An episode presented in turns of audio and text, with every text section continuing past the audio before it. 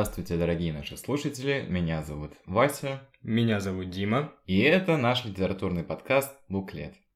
Здесь мы рассказываем о разных крутых книгах, разбираем биографии писателей и стараемся понять их произведения. Ну, а прежде чем перейти к делу, хочу сказать о том, что у нас есть группа во ВКонтакте.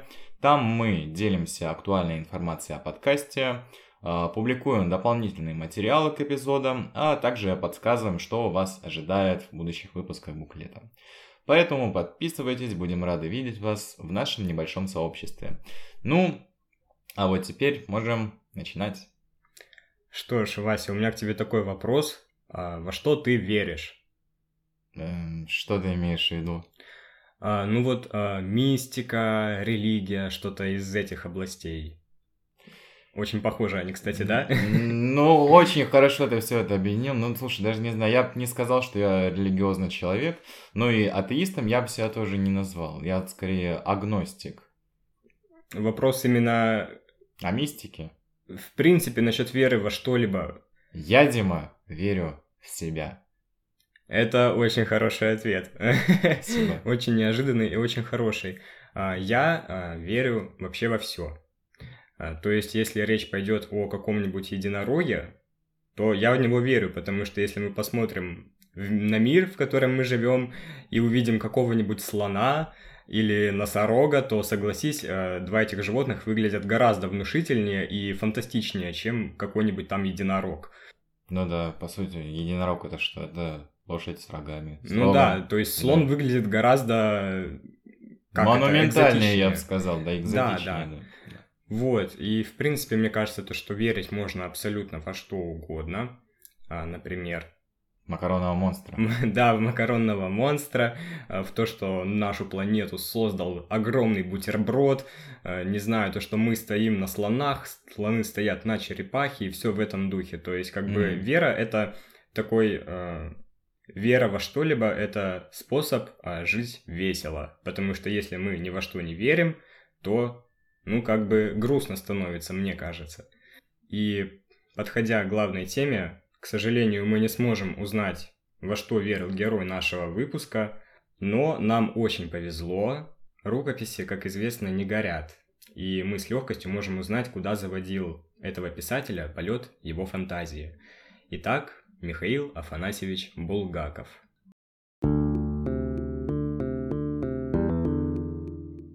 Михаил Булгаков родился в Киеве в семье профессора духовной академии и учительницы гимназии. А, в семье было семеро детей, и он был самым старшим. Константин Паустовский об этой семье писал следующее. Семья Булгаковых была хорошо известна в Киеве, огромная, разветвленная, насквозь интеллигентная семья – за окнами их квартиры постоянно слышались звуки рояля, голоса молодежи, беготня, смех, споры и пение. В 1901 году Михаила Булгакова зачислили в престижную школу города, а через 6 лет после этого от болезни умер отец писателя. И э, Булгаков, Михаил, для того, чтобы помочь своей матери, э, начал искать работу. Он занимался репетиторством, а летом служил кондуктором на железной дороге. Затем Михаил Булгаков окончил гимназию, он окончил ее, кстати, с отличием, учеба ему давалась очень легко, несмотря на то, что он а, успевал еще и работать. И после окончания гимназии он поступил на медицинский факультет Киевского университета. В 1911 году Булгаков познакомился со своей будущей первой женой, с Татьяной Лаппа, и спустя два года они обвенчались. А, денег у пары не было, экономить они не умели от слова совсем, и все деньги, которые Татьяне присылал ее отец, они умудрялись тратить в первый же день. И все это приводило до такого, то что они даже какие-то украшения, драгоценности Татьяны по итогу сдавали в ломбард. Закладывали. Да. Угу. Вот, классика. Ну да, знакомая ситуация. Ну, а потом началась Первая мировая война, и Михаил Булгаков уехал на фронт добровольцем Красного Креста. Ну, вспомним, все-таки он был медиком. А затем Булгаков получил назначение в земскую больницу, и в 1917 году он как раз во время своей медицинской практики заразился дифтерией. И чтобы уменьшить боль, Булгаков вколол себе морфий, к которому вскоре он и пристрастился.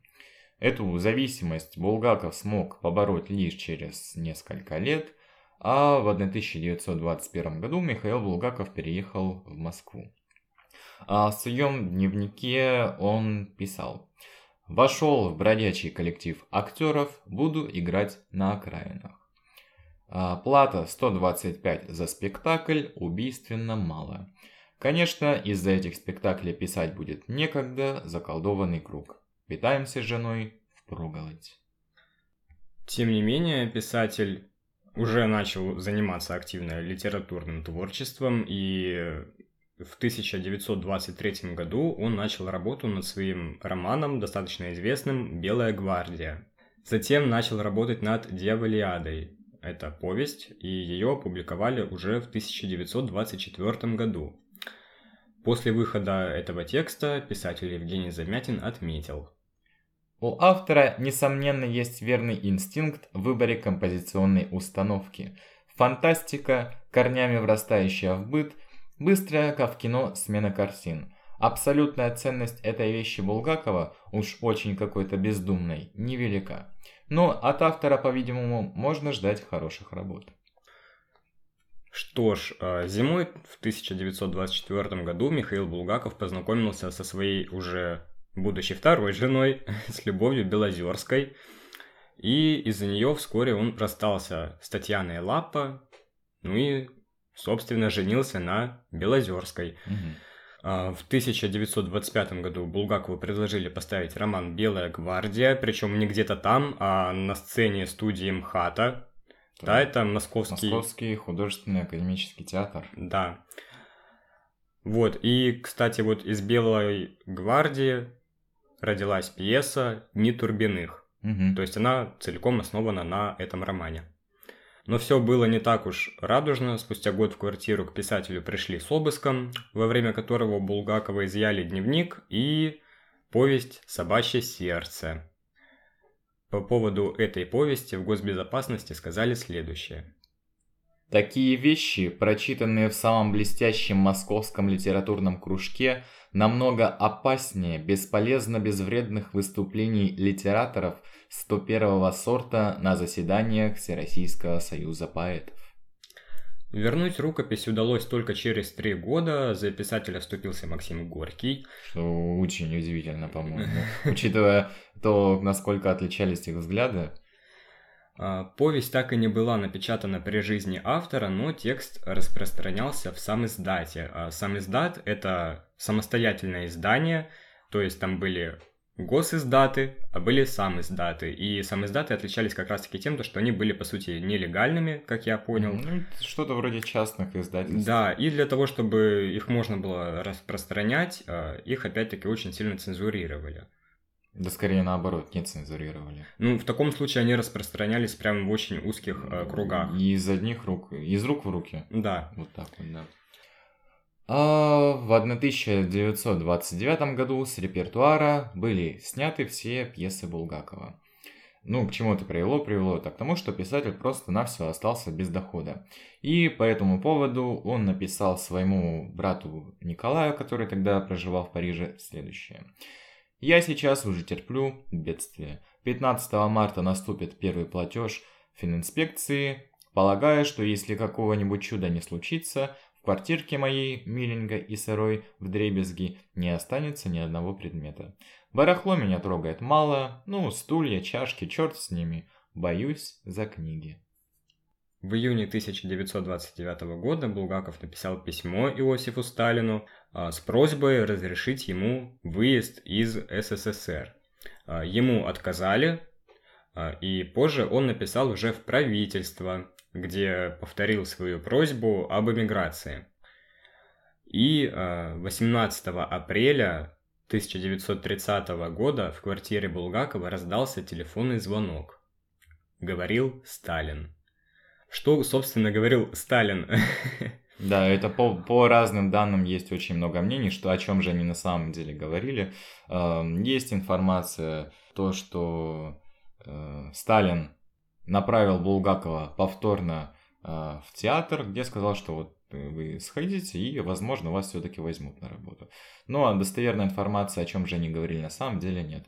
Тем не менее... Булгакова все-таки взяли в театр. Да, да. Он туда сходил. Поэтому, наверное, кстати, эта версия считается наиболее правдоподобной, наверное, да? Да, да. Вот. А через два года э, Булгаков развелся со своей женой Любовью Белозерской и женился уже в третий раз на Елене Шиловской, которая помогала Булгакову во всем. Она печатала под диктовку, вела все дела писателя, и осенью 1939 года писатель серьезно заболел. В феврале следующего года он продиктовал последние правки к своему роману «Мастер и Маргарита», а 10 марта того же года писатель скончался. Его тело кремировали, а прах захоронили на Новодевичьем кладбище. Моя любимая добавка ко всему этому безобразию с тремя женами. Михаил Булгаков общался с Алексеем Толстым, и тот ему однажды сказал такую вещь. «А для того, чтобы стать настоящим писателем, ты должен сменить жен три раза. Вот, и получается так, то, что Булгаков женился три раза, трижды, и а, и стал писателем. Да, и стал писателем, да. потому что самый его известный роман «Мастер и Маргарита», он включает в себя э, персонажа по имени Маргарита, э, который является э, образом э, его третьей жены. Угу. Что ж, теперь, я думаю, самое время перейти к произведению Михаила Афанасьевича. Да, ты совершенно прав. И первое, что мы сегодня разберем, это повесть «Собачье сердце».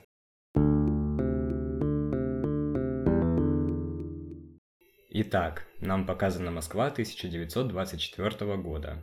А на дворе зима, и в подворотне лежит голодный пес со шпаренным боком. Он рассуждает о жизни.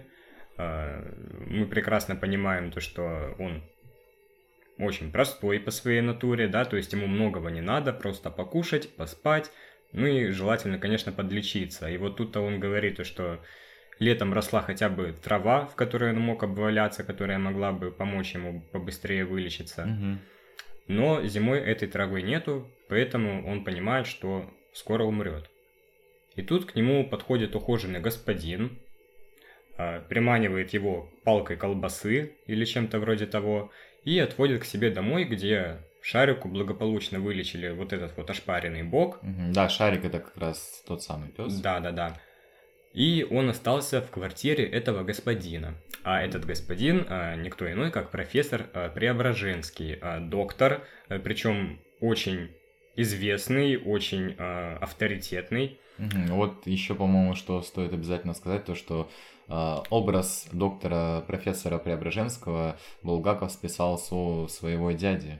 Да, да, кстати, медиком. Э, возвращаясь к биографии писателя немножко, он решил э, стать врачом, потому что у него было э, два дяди, которые очень хорошо зарабатывали, будучи врачами, mm-hmm. и вот этот факт стал таким ключевым для того, чтобы Булгаков вот принял решение и пошел учиться в медицинский. В медицинской практике профессору Преображенскому помогал а, его ассистент Иван Арнольдович Барменталь. Принимали они пациентов, клиентов а, в квартире, правильно ведь говорю? Да. В квартире да, Преображенского, где было 7 комнат, и вот в этих семи комнатах, а, получается, работали Преображенский, Барменталь, еще там была кухарка Дарья и Зина. Зина. Кто Зина? Ну, короче, вот э, та женщина, которая там вещи постирает, э, в магазин лишний раз сходит, и, может быть, поможет во время каких-нибудь сложных хирургических вмешательств. Mm-hmm.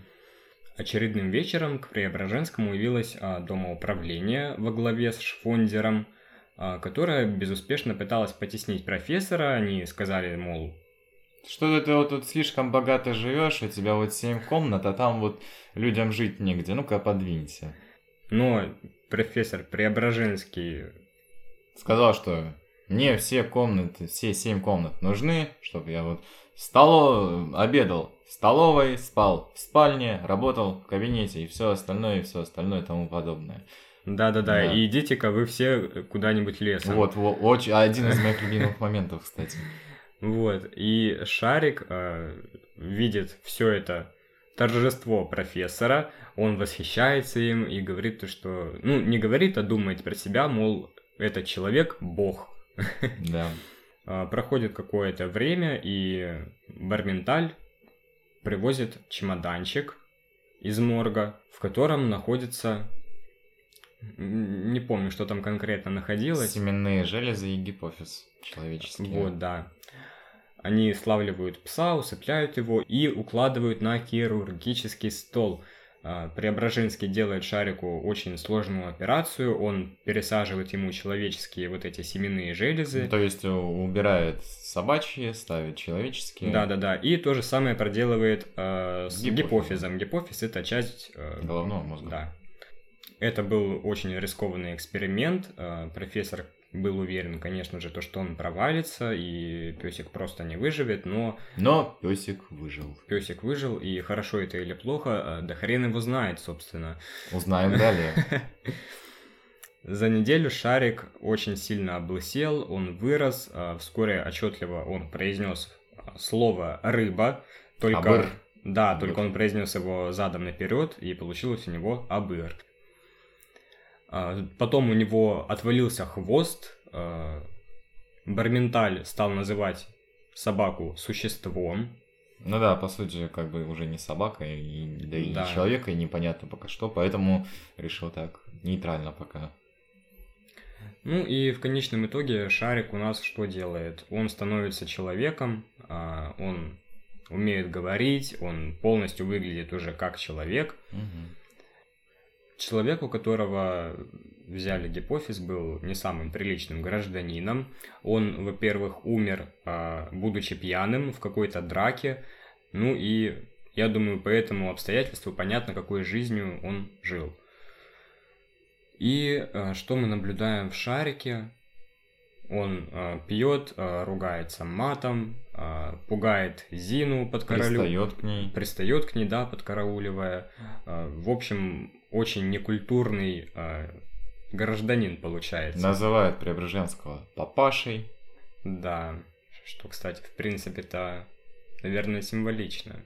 И а, он а, начинает какое-то общение со Швондером, который вот зуб точит на профессора Преображенского, и тот надоумивает Шарика прийти к Преображенскому и сказать, то, что вот а, ты за меня ответственен, ты меня создал, поэтому давай-ка мне сделаем паспорт Мгм. и там прочие документы.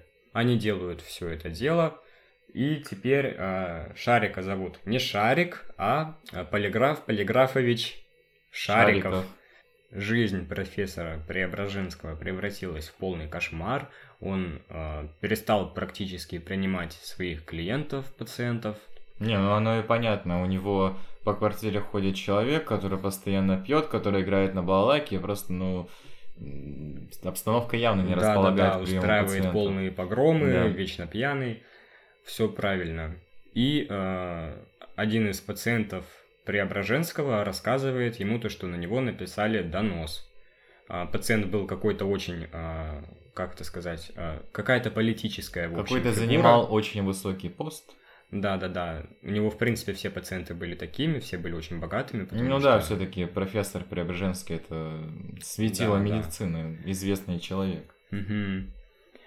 И Преображенскому становится еще хуже, ему очень плохо, он грустит, и, собственно, они с Барменталем решают, что нужно попробовать Шарикова опять сделать шариком, то есть превратить в собаку. То есть про- произвести обратную операцию и весь процесс обратить Да, и вот они дожидаются, когда Шариков вернется, они его усыпляют, уносят в операционную и говорят, чтобы Зина не заходила в операционную, чтобы она никого не впускала в квартиру, и проводят вот эту операцию, после чего Шарик постепенно становится Шариком, да, то есть челов- человек опять становится собакой.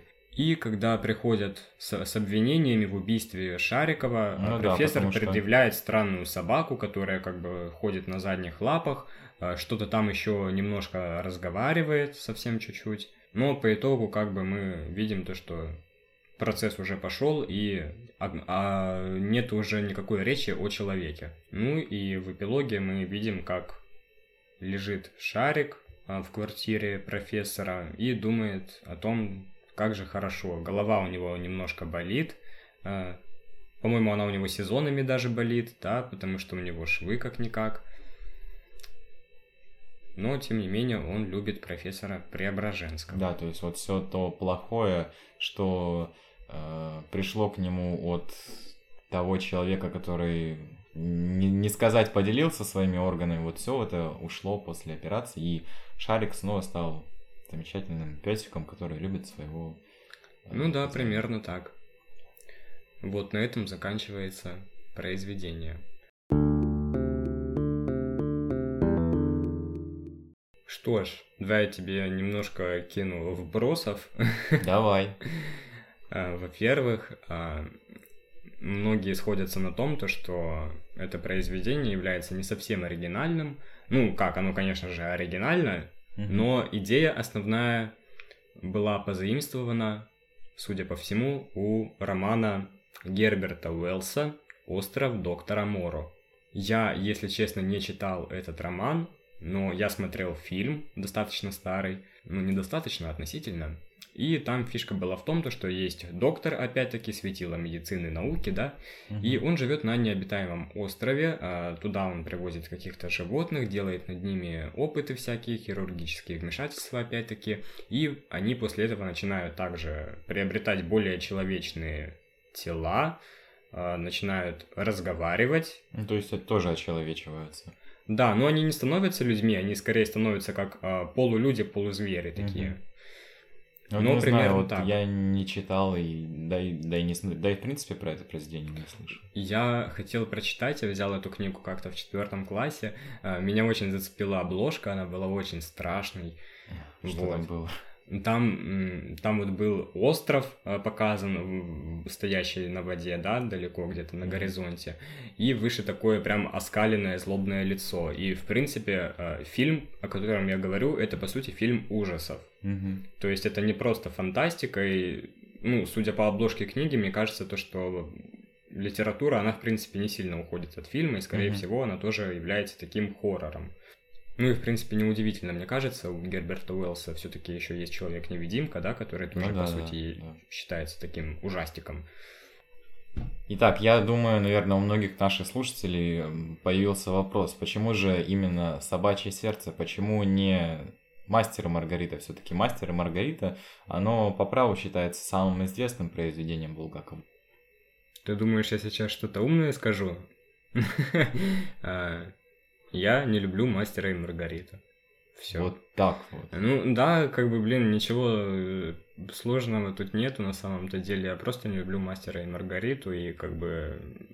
Она очень попсовая, там очень много философии, там очень очень разные настроения от главы к главе. То есть там сначала Понти Пилат, потом Маргарита, и как бы потом вот эти вот э, коты-бегемоты. Мгм.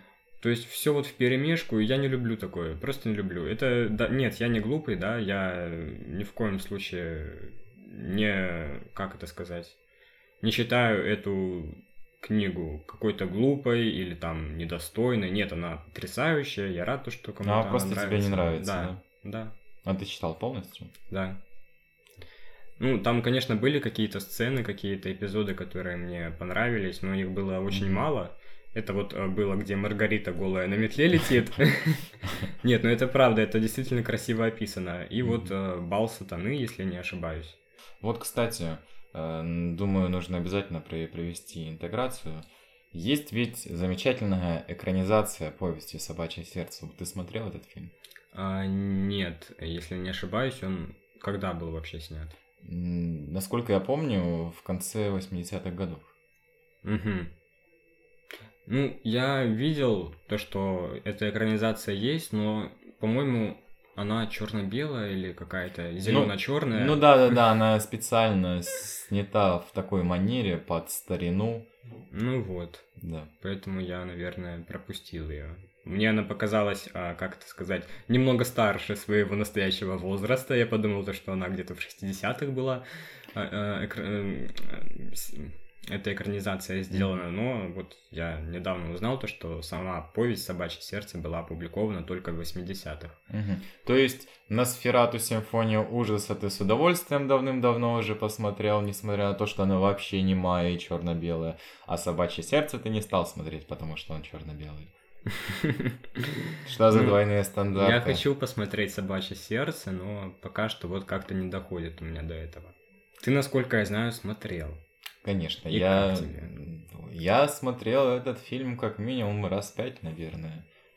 У меня вот такой вопрос, а, кстати, раз уж ты смотрел все-таки экранизацию, угу. что для тебя лучше, что тебе показалось интереснее, а, произведение или же фильм, снятый по нему?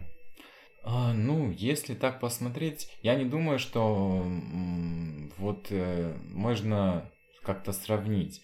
А, по-своему интересна и книга, по-своему интересен и фильм. То есть, эм, что есть в книге, но нет в фильме. В книге все как-то м, показано больше от первого лица, непосредственно от самих героев. То есть, э, вот тот, тот же рассказ от самого Шарика, те же записи доктора Барменталя. В фильме там как бы тоже есть слова Шарика, но это как-то больше показано со стороны. А когда ты читаешь книгу, ты ощущаешь себя как... Шариком. Либо шариком, либо барменталем, то есть непосредственным участником событий. То есть я бы не сказал, что книга хуже фильма или фильм хуже книги. Нет, не думаю, что это можно сравнивать. А, давай поговорим о каком-то политическом контексте. Ну, обязательно, тут без него а, никуда. Я не люблю о нем говорить, ты это знаешь, поэтому, если что, а, ты будешь вести этот диалог, но давай все-таки я постараюсь начать. Давай. А, я читал впервые «Собачье сердце» в восьмом классе, когда я переходил из восьмого в девятый, если быть точнее.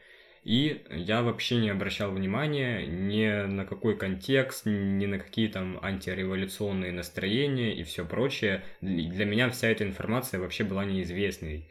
И как бы это произведение воспринималось как такое юмористическое, по сути, да, там очень много смешных каких-то ситуаций каверзных. Читая его сейчас, я вот начал обращать внимание на диалоги, да, то есть там что-то было связанное с газетами, то, что вот... Да-да-да, этот знаменитый диалог э, Преображенского и Барменталя, mm-hmm. что вот профессор говорит своему ассистенту, что вот не читайте до обеда советских газет, тот ему э, говорит, что вот так других нет, а ему профессор отвечает, вот никаких и не читайте. Да, и вот, по сути, очень многое значат все эти диалоги, да, потому да. что как бы они помогают понять какое-то общественное настроение, что-то еще.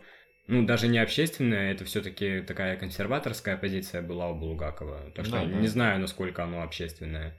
Но тем не менее. И как бы читая ее сейчас, я понимаю все эти штуки. Ну, все-таки взрослый уже мальчик.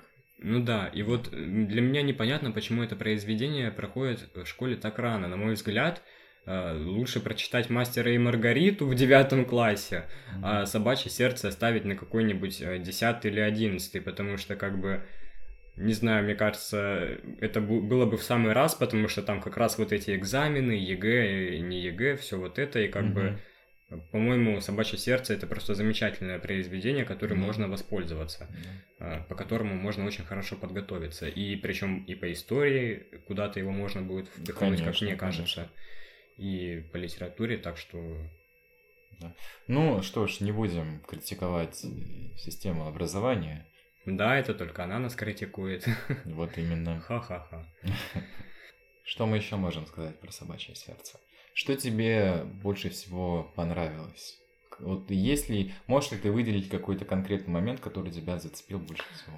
А, знаешь, я не выделю конкретного момента, я выделю, а, как это сказать, атмосферу угу. произведения.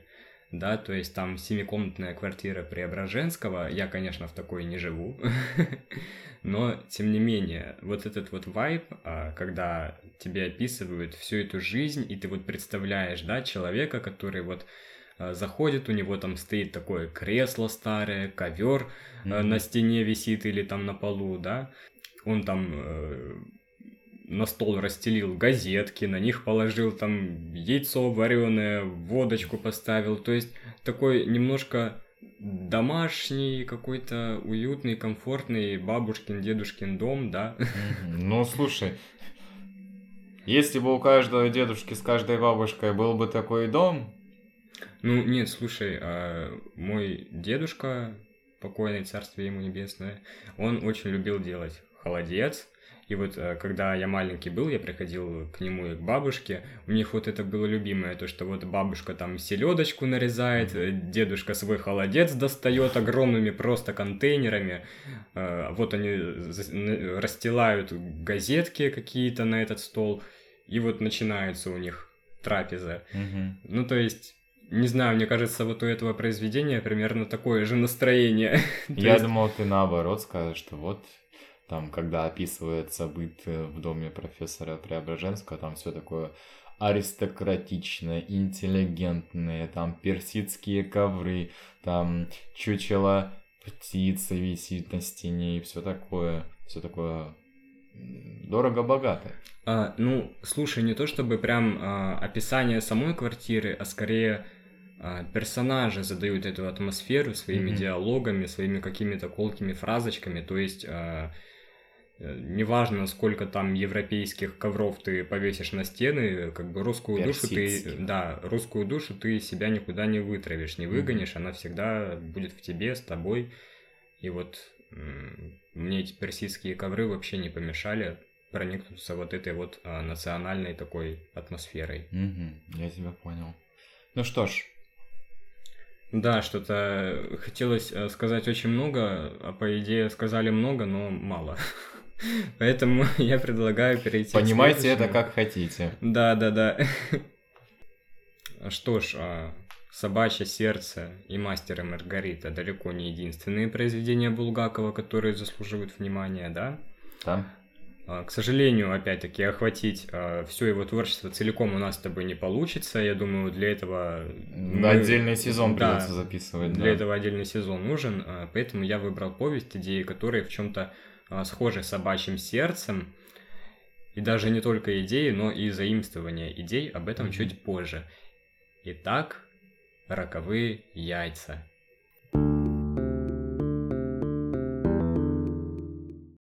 Действие происходит летом 1928 года. Главный герой Владимир Ипатьевич Персиков. Он является каким-то там профессором зоологии, и при этом он один из трех лучших профессоров в мире. То есть вот э, что есть что-то общее с профессором Преображенским. Ну да, но мне кажется, конечно, то, что Преображенский как-то по харизматичнее, чем Владимир Ипатьевич, mm-hmm. но тем не менее. Что происходит? Он неожиданно делает научное открытие. А, в микроскопе при каком-то там движении зеркал, а, лучей, отражений, вот этого всего, что-то на, на физике, что-то на научном, да, он а, замечает необыкновенный луч, который позже его ассистент называет лучом жизни. Под воздействием этого луча обычные амебы начинают вести себя очень странным образом. Они просто супер быстро развиваются, они больше обычных в два раза, и при этом они очень агрессивные. А, при помощи системы линз и зеркал а, вот этот вот ассистент... А как его, кстати, зовут? Владимира Ипатьевича. Петр Степанович Иванов. Угу. Он сооружает несколько камер, в которых в увеличенном виде вне микроскопа получает такой же, но более мощный луч. И ученые начинают ставить опыты на икре лягушек. А, лягушки это любимые существа профессора, если что. У него жена ушла а, когда-то там давным-давно, если не ошибаюсь, 15 лет назад. Из-за лягушек? Ну, она познакомилась с каким-то там крутым челом, а, женилась на нем, ушла от профессора, и когда-то там... замуж. Да, да-да-да. никакой пропаганды. Да. А, вышла замуж и написала профессору письмо, мол, я всегда буду несчастна из-за этих лягушек. А, очень смешно. Какая драма. Да-да-да. Вот, сооружают они камеры, начинают опыты на лягушечках, на, на их икре точнее. Угу. В течение двух суток из икринок вылупливаются тысячи головастиков, за сутки они вырастают в злых и таких прожорливых лягушек, настолько прожорливых, что одна половина съедает другую а оставшиеся в живых за два дня безо всякого луча выводят новое совершенно бесчисленное потомство.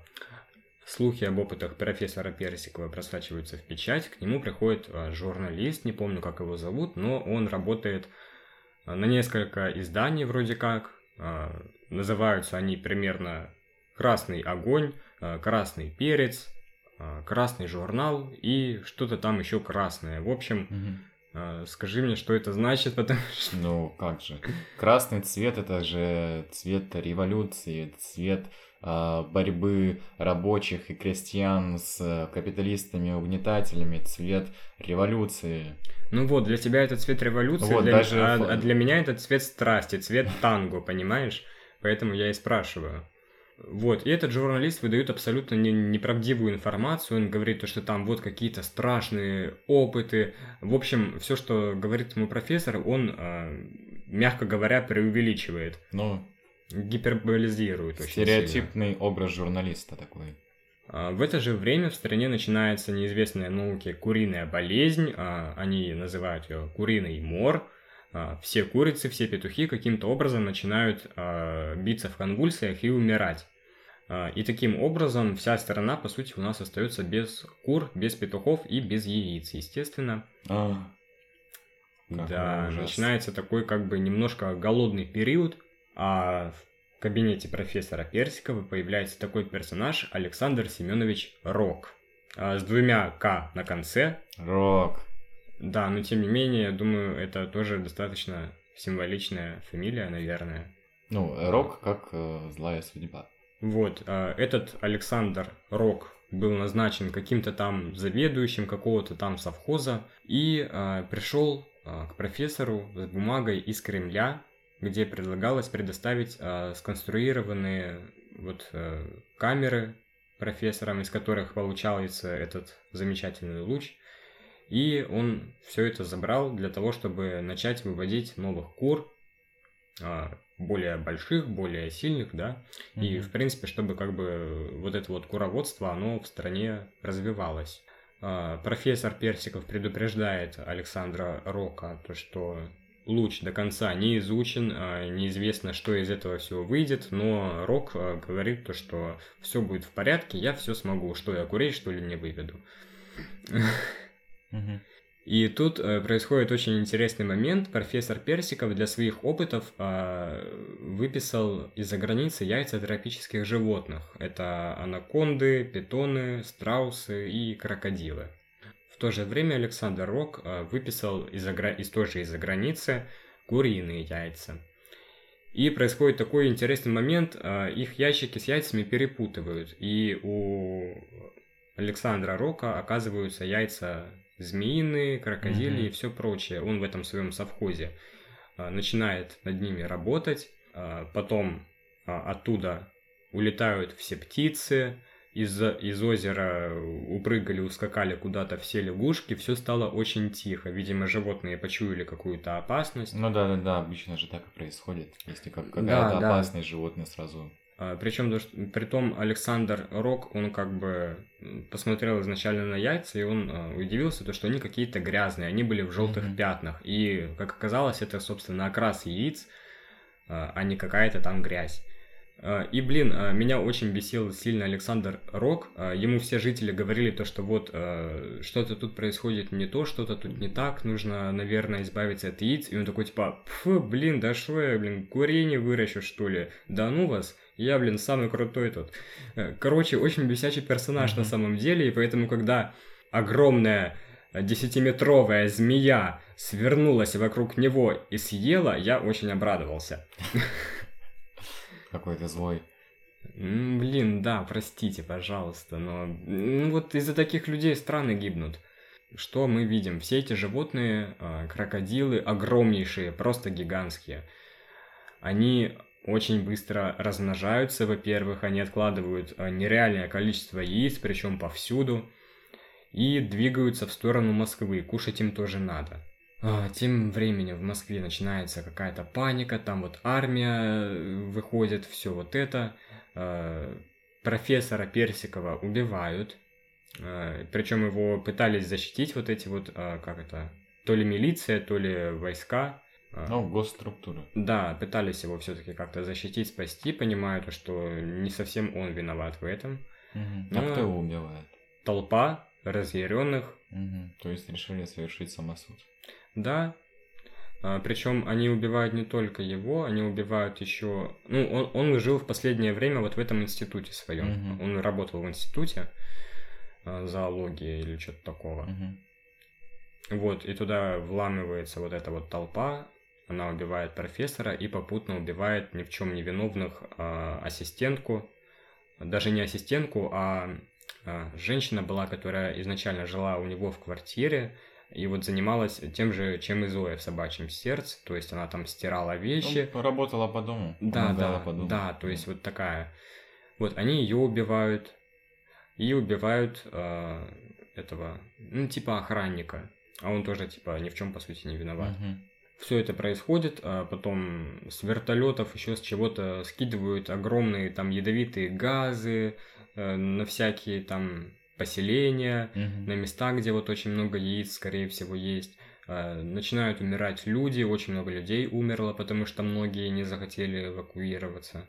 И происходит очень интересный момент. На два дня приходит мороз в августе. А, минус 18, минус 20 градусов. И все вот эти вот э, оставшиеся животные, все яйца, они вымирают. Ну да, животные экзотические, к минусовой температуре не привыкшие. Ну и вот на этом примерно заканчивается это произведение о необыкновенном луче и катастрофе. Долго говорят и пишут по всему миру, но а, этот луч получить вновь уже никому не удается.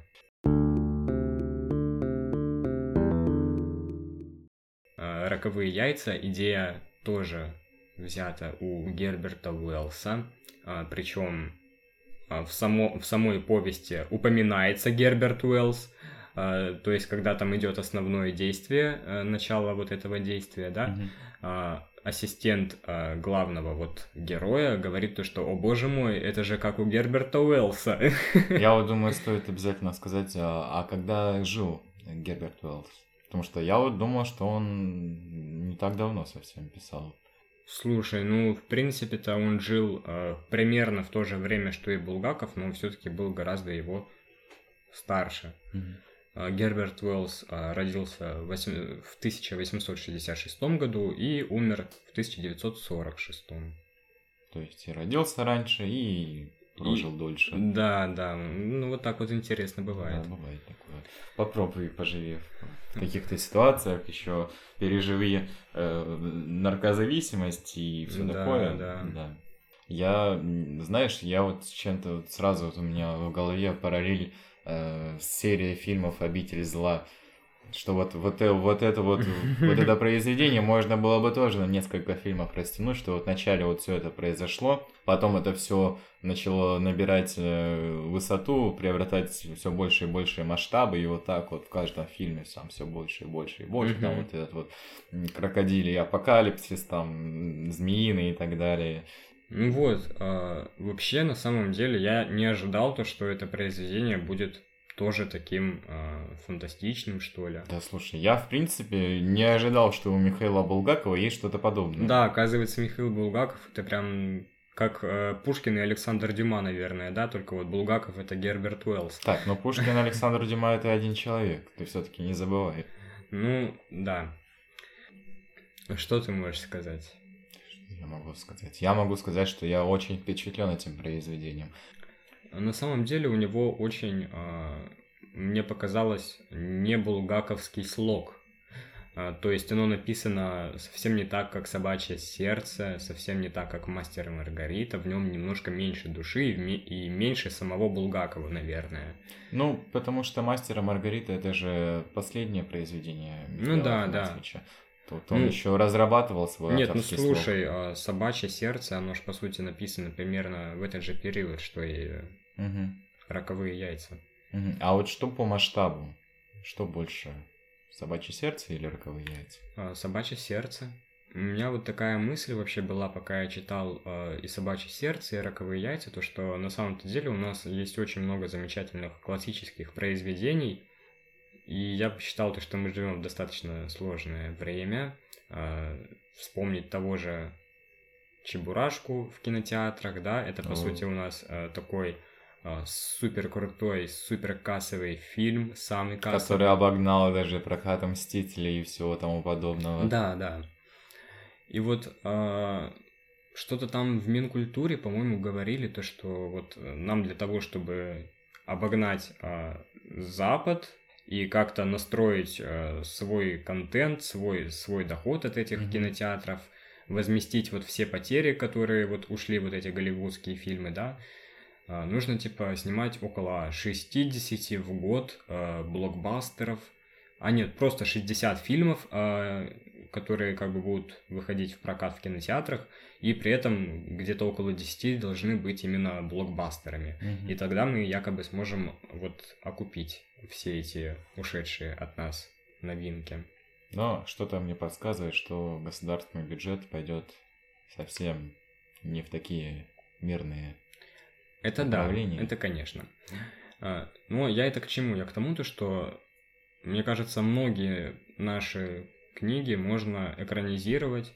Конечно. А, если найдутся люди, которые будут делать это с душой, а не так, как это делают, э, не знаю, вот эти вот первые каналы, Россия-1, кто там еще спонсирует все эти фильмы по типу Лед-1, Лед-2. Да, извините, если кого-то задело. Не знаю, я не смотрю. Ну да, да, да. Многие забывают, что есть такие прекрасные произведения, которые по сути-то, по сути, ничем не хуже массово известных, очень популярных произведений. Тоже, тоже, они тоже заслуживают внимания. Просто вот как-то не говорят. Вот я не помню, что в школе кто-то нам рассказывал про роковые яйца. В университете mm-hmm. тоже я не помню, чтобы нам про него говорили. Возможно, и говорили, ну, просто в памяти это вообще никак не отложилось. Ты вот знаешь, у меня была еще одна такая мысль. А сейчас ведь книги мало кто читает. То есть их читают, да. но уже не так, как это было вот лет сто назад, ну, конечно, например. Конечно. И э, в чем суть-то? Приходят новые форматы, да, у нас теперь есть аудиокниги, у нас есть визуальный контент, это сериалы, кино, угу. у нас есть видеоигры.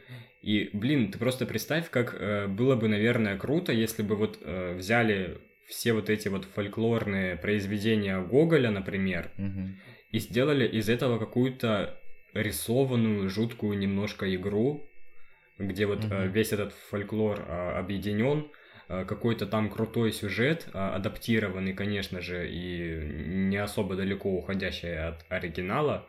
И это же было бы, наверное, очень круто, это было бы офигенно, и люди не только бы играли в эту игру, они бы еще интересовались самим Гоголем, они бы его читали, возможно. Конечно, конечно. То есть был бы какой-то запрос э, на фильмы, на сериалы, на что-то еще. И вот в этом вся проблема, то что у нас почему-то в правительстве любят делать что-то новое, да, то есть вот как там этот фильм про богатыря, Последний богатырь? Да, последний богатырь, где как бы тоже какие-то э, наши вот фольклорные э, штуки. Это, по-моему, тот фильм, где оказалось, что Илья Муромец это главный злодей. У меня такой диссонанс был. Ну, я точно сюжет не знаю, я просто видел трейлер, и я понимаю, то, что там все в кашу намешано. Да, да, и да. на самом деле это очень... Не смогу зацензурить, если скажу, поэтому... Поэтому... Поэтому просто... Минута молчания, да. да, да. Нет, ну да, по-моему, как вот лично по мне, если бы вот э, экранизировали ту же историю про богатырей, могли взять просто э, какой-нибудь сам, ну как бы фольклорных э, мотивов, их очень много, тех же историй про богатырей, их тоже очень много, могли взять какую-нибудь самую распространенную. Это было бы намного интереснее и намного полезнее даже сейчас у нас такое время, когда все говорят о том, что нужно возрождать вот свое вот исконное, но что мы видим? То, что исконное это не возрождается, и все это просто превращается в какую-то пародию. Ну да, в какую-то пародию, а из пародии потом рождается множество мемов, да. которые вот разлетаются на весь интернет, и, собственно, непонятно, зачем тогда все это делали, зачем все это снимали, если все, что из этого мы имеем, это одни только мемы. Ну, смех и слезы. Согласен. Только такое вот у меня. Да. Согласен. Но мы не будем заканчивать на такой негативной ноте. Вот, э, давай вернемся к роковым давай. яйцам. Вот э, роковые яйца. Э, какая вот главная мысль, как ты считаешь, в этом произведении? Есть ли она вообще? А, ну да, мы же начали с того, то, что по идеям эти два произведения «Роковые яйца» и «Собачье сердце» достаточно mm-hmm. схожи. Вообще, я читал в интернетах, о том, то, что роковые яйца это тоже такая сатира на государство, на все вот это, то есть, а, ну, как в собачьем сердце, условно. Но mm-hmm. я этого не увидел. Во-первых, там в диалогах э, ничего похожего нету в основном. Во всяком случае, я не заметил. Поэтому я считаю, то, что люди, которые пишут, что это сатира, просто видят много лишнего там, где этого лишнего нет. Ну да, все-таки стоит иногда помнить о том, что э, вот какая-нибудь белая занавеска, которая висит в комнате главного героя, это просто белая занавеска. У да. меня в комнате тоже белые занавески. У Димы в комнате тоже белые занавески, да? Да, ведь мы в одной комнате. Кстати, да. И вот, не нужно... То есть, да, я понимаю, одно дело, когда человек видит скрытый смысл там, где его не видят другие. Но совсем другое, э, когда люди видят смысл там, где его просто нет, угу. где его, в принципе, даже никто никогда не подразумевал. Ну вот, а, там очень мало этой сатиры. Ее настолько мало, что называть это произведение сатирическим просто нет никакого смысла. По сути, это такая фантастика с хорошим сюжетом и с весьма поучительным. Э, как бы от сатиры, ну, капелька, конечно, есть, она имеется, да, мы все-таки говорим о том периоде, который вот 1900, какой, 28 по-моему, год. То есть э, в любом случае, конечно же, Булгаков а, опирался на все, что происходило в стране. Mm-hmm. А тем не менее, в книге этого очень мало мелькает. Сюжет не построен вокруг вот этих вот событий. Характеры персонажей и действия не построены вокруг всех этих событий. То есть, если есть, то Просто как один из элементов, но далеко не ключевой. Да, да, все совершенно верно, все именно так. Что касается идеи, то так же, как и у собачьего сердца, мы прекрасно понимаем, то, что есть опыты и эксперименты, которым лучше не давать ход, не давать начало, потому что существует такое, то, что произошло в этих двух книгах. Mm-hmm. И в первой повести, конечно же, все закончилось очень благополучно, да, там кольцевая вот эта вот а, композиция, да, то да, есть да. мы а, начало и конец, они почти одинаковые, да, то есть мы начинаем с собаки, потом наблюдаем, как она становится человеком, и потом опять становится собакой.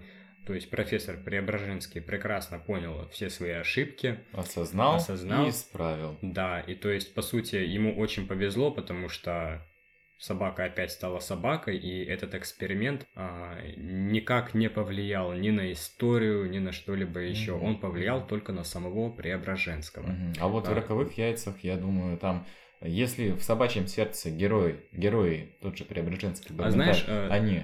Мне, кстати, кажется, то, что есть э, некоторая символичность вот именно в этой мысли и в фамилии Преображенский. Да, да, То да, есть э, да. мы пришли изначала в конец, и как бы ничего в мире-то не поменялось, но Преображенский преобразился. преобразился. Да, получил опыт и понял, что лучше чего-то не делать. Да. да, вот если в собачьем сердце, вот как я вижу, герои смогли осознать свою ошибку, и они ее исправили, то в роковых яйцах там уже последствия, они намного хуже. И если бы не, не была у нас вот все-таки такая вот зима, кто бы мог подумать, что когда-нибудь мы можем быть ей благодарны, то просто, ну... ну, человечества мне было, кажется, не этот, было. Мне кажется, этот элемент внесен как какой-то божий замысел, потому что, давай все-таки напомню то, что это не зима, это август.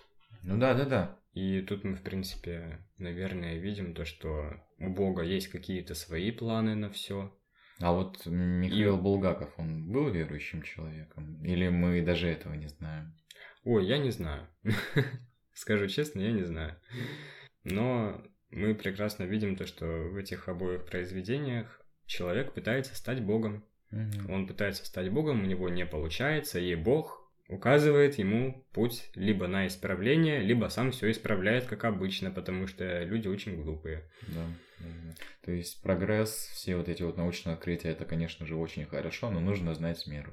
Нужно знать, когда остановиться и когда не нужно заигрываться в Бога. Да, да, да хорошо.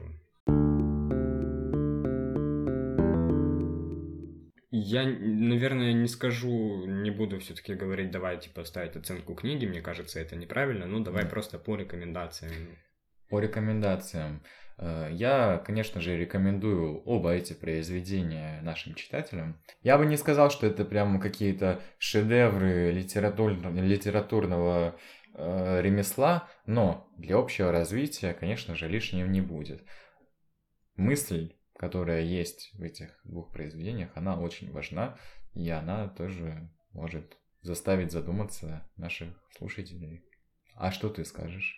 На самом-то деле я тоже, наверное, посоветую прочитать и то, и другое произведение. А, мне больше понравилось «Собачье сердце» все-таки. Но а, они оба хороши. Это mm-hmm. правда. Да. Несмотря на то, что у Булгакова немного другой слог в «Роковых яйцах», он все-таки сделал что-то действительно удивительное и нетипичное для отечественной литературы. Да, поэтому... да, да, кто бы мог подумать. Да, поэтому как бы ставлю этим книжкам лайк. Вот, и советую их прочитать. Однозначно рекомендую. Да, к тому же они небольшие, по сути. Их вполне можно прочитать обе за один день. Угу. Что ж, на этом у нас все. Э, Еще раз хочу напомнить о том, что вся дополнительная информация об эпизодах есть в нашей группе в ВКонтакте, э, ссылку на которую вы можете увидеть в описании к этому выпуску. Ну, а наш подкаст доступен практически на всех сервисах абсолютно бесплатно, так что слушайте нас на Apple подкастах, на Spotify, на Google подкастах, на YouTube, на Звуке, на Дизере, в Яндекс Музыке, на Кастбоксе. И, в общем-то, слушайте нас везде, где вам удобно, где вы хотите, благо возможность у нас есть. Пока что. Да.